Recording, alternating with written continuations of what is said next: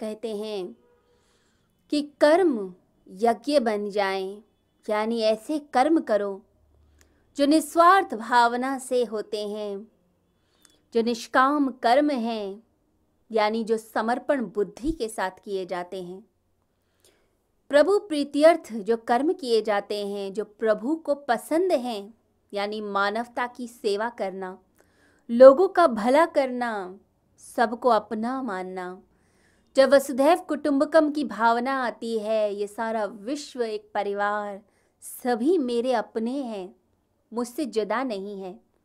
जब ऐसी भावना आती है और सबकी भलाई करने का मन करता है तो जो भी हमारा कर्म होगा, वे कर्म यज्ञ बन जाएगा।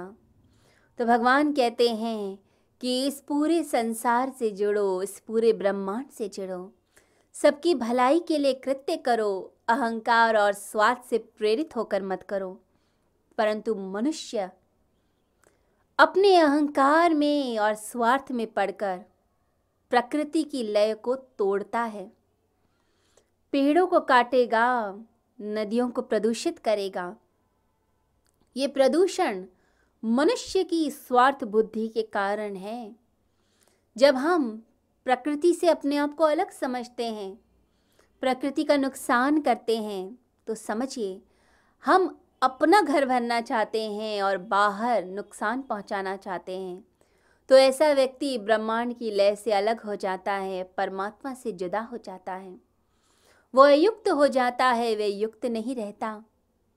तो परमात्मा से जुड़िए, इस प्रकृति से जुड़िए। अन्न का एक कोहरा भी हमारे मुख तक आता है। तो कितने लोगों का उसमें सहयोग होता है, कितने लोगों का बलिदान होता है? परंतु हम वो सब भूल जाते हैं और सिर्फ़ अपना पेट और अपने परिवार का पेट भरने का सोचने लगते हैं। ये स्वार्थ बुद्धि ही सताती है। परंतु जब आप निष्काम भाव से भरते हैं, यज्ञ रूपी कर्म करते हैं तो आप प्रभु से जुड़ते हैं, परमात्मा से जुड़ते हैं। भगवान ने यह जीवन दिया, ये श्वासें दी। इस ब्रह्मांड की लय में ही तो हम हैं, क्यों इससे जुदा हों? इसके साथ ही रहें। मनुष्य कर्म के बंधन से भागना चाहता है तो कर्म ही छोड़ देता है। परंतु भगवान कहते हैं, तू निष्काम कर्म कर, यज्ञ रूपी कर्म कर। भाग मत, तू जाग। अर्जुन को जगाते हैं कि तू युद्ध कर, अपनी समस्याओं से लड़। भाग नहीं, क्योंकि बाद में तू पछताएगा। ये जो भागना है, ये और गहरे बंधनों में ले जाता है। ना तो मकान बांधेगा, ना दुकान बांधती है। न घर के लोग बांधते हैं, ये हमारी आसक्ति, ये हमारी ईगो, ये हमारा मैं बांधता है। तो भगवान कहते हैं, ये जो मैं है, ये बंधन कारक है। इसका तू त्याग कर। कर्ता भाव का त्याग कर कि तू करता है। जब हम कहते हैं, मैं करता हूँ तो आप बंध जाते हैं। जब कहते हैं, मेरा मकान, मेरा धर्म, मेरा आश्रम, मेरा मंदिर जब कहते हैं, ये सब कुछ मेरा है तो ये जो मेरा है, ये बाँध देता है। जब आप यज्ञ रूपी कर्म करेंगे, निष्काम कर्म करेंगे, तब उस समय आप निमित्त बन जाते हैं, आप बांसुरी बन जाते हैं, प्रभु की बांसुरी। जैसे बांसुरी वादक, बांसुरी बजाता है तो कितने प्रेम से बजाता है। वह जो धुन आती है, जो सुरताल आती है, वह आती है जब लयबद्ध तरीके से, वह उसमें फूक मारता है। यदि हम भी भगवान की बांसुरी बन जाएँ और जो सुर हैं वो परमात्मा के बहें, तब हमारा जीवन संगीतमय, लयबद्ध हो जाता है। तो यहाँ पर भी भगवान ये कहना चाहते हैं कि तू निमित्त है तो उपकरण है तो पूरे प्राणों से कह दे। अर्जुन को बोलते हैं तो पूरे प्राणों से कह दे कि प्रभु तो मुझे उपकरण बना लो। तुम्हारी ऊर्जा मेरे द्वारा बहे।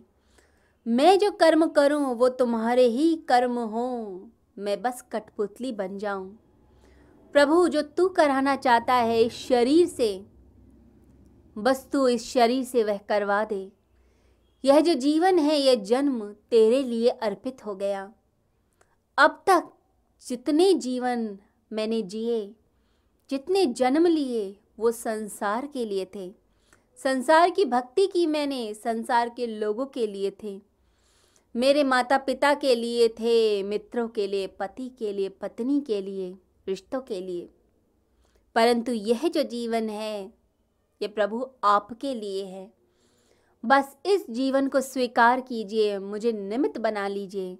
जब पूरे प्राणों से व्यक्ति कहता है, तब प्रभु उनकी ऊर्जा हमारे अंदर बहती है। गुरु नानक देव जी के जीवन की एक कथा है। वह एक जागीरदारी में नौकर थे। वह गेहूँ तोलते, चना तोलते, सामान तोल कर लोगों को दिया करते थे। एक दिन प्रभु की भक्ति करते करते कुछ ऐसा घटा कि कर्म यज्ञ बन गया। मैं का भाव नहीं रहा। सब परमात्मा का ही हो गया। जब वह तोलते तोलते तेरह की गिनती पर आए तो अंदर से यही निकला, प्रभु, सब तेरा है, सब कुछ तेरा है। अब जो सामान था, बस उठाकर लोगों को देने लग गए।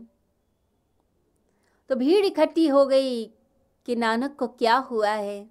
कि तेरा तेरा क्यों कर रहा है? तो वहाँ का मालिक भी आ गया दुकान का मालिक और उसने कहा, नानक, तुम पागल हो गए हो क्या? तेरा से आगे क्यों नहीं बढ़ते? तो नानक ने कहा, अब तक तो पागल ही था, जो संसार की भक्ति में लीन था, परंतु अब से ये जो जीवन है ये तो प्रभु सिर्फ़ तेरा ही है, सिर्फ़ तेरा है।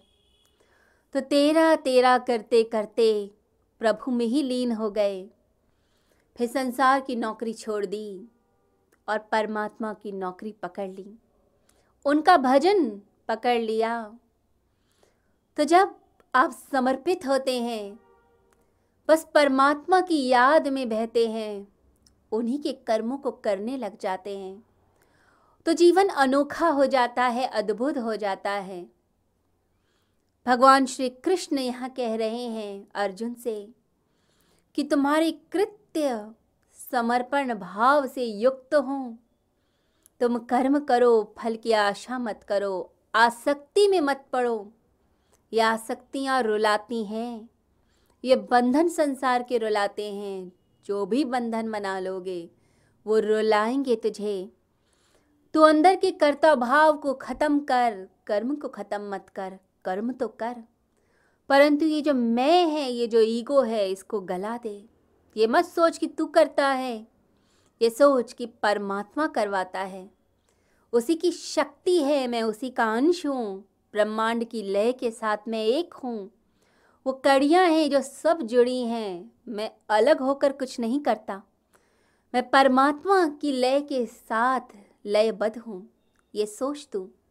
और फिर कर्म कर, फिर तेरा जो मैं है, वह तुझे बांधेगा नहीं, फिर तू कर्ता भाव से अलग हो जाएगा।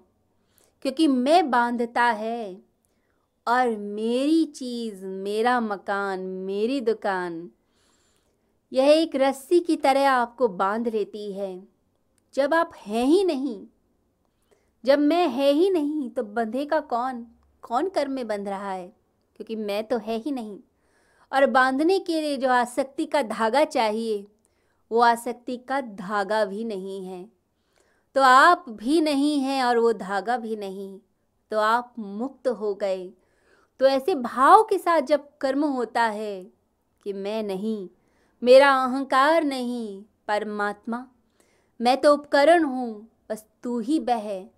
और बस, ये जो शरीर है, ये मिठे और मैं आत्मा, तुझ परमात्मा में लीन हो जाऊँ। जैसे घड़ा पानी में होता है तो भीतर का जल तत्व और बाहर सागर का जल तत्व वह घड़ा सोचता है भिन्न है।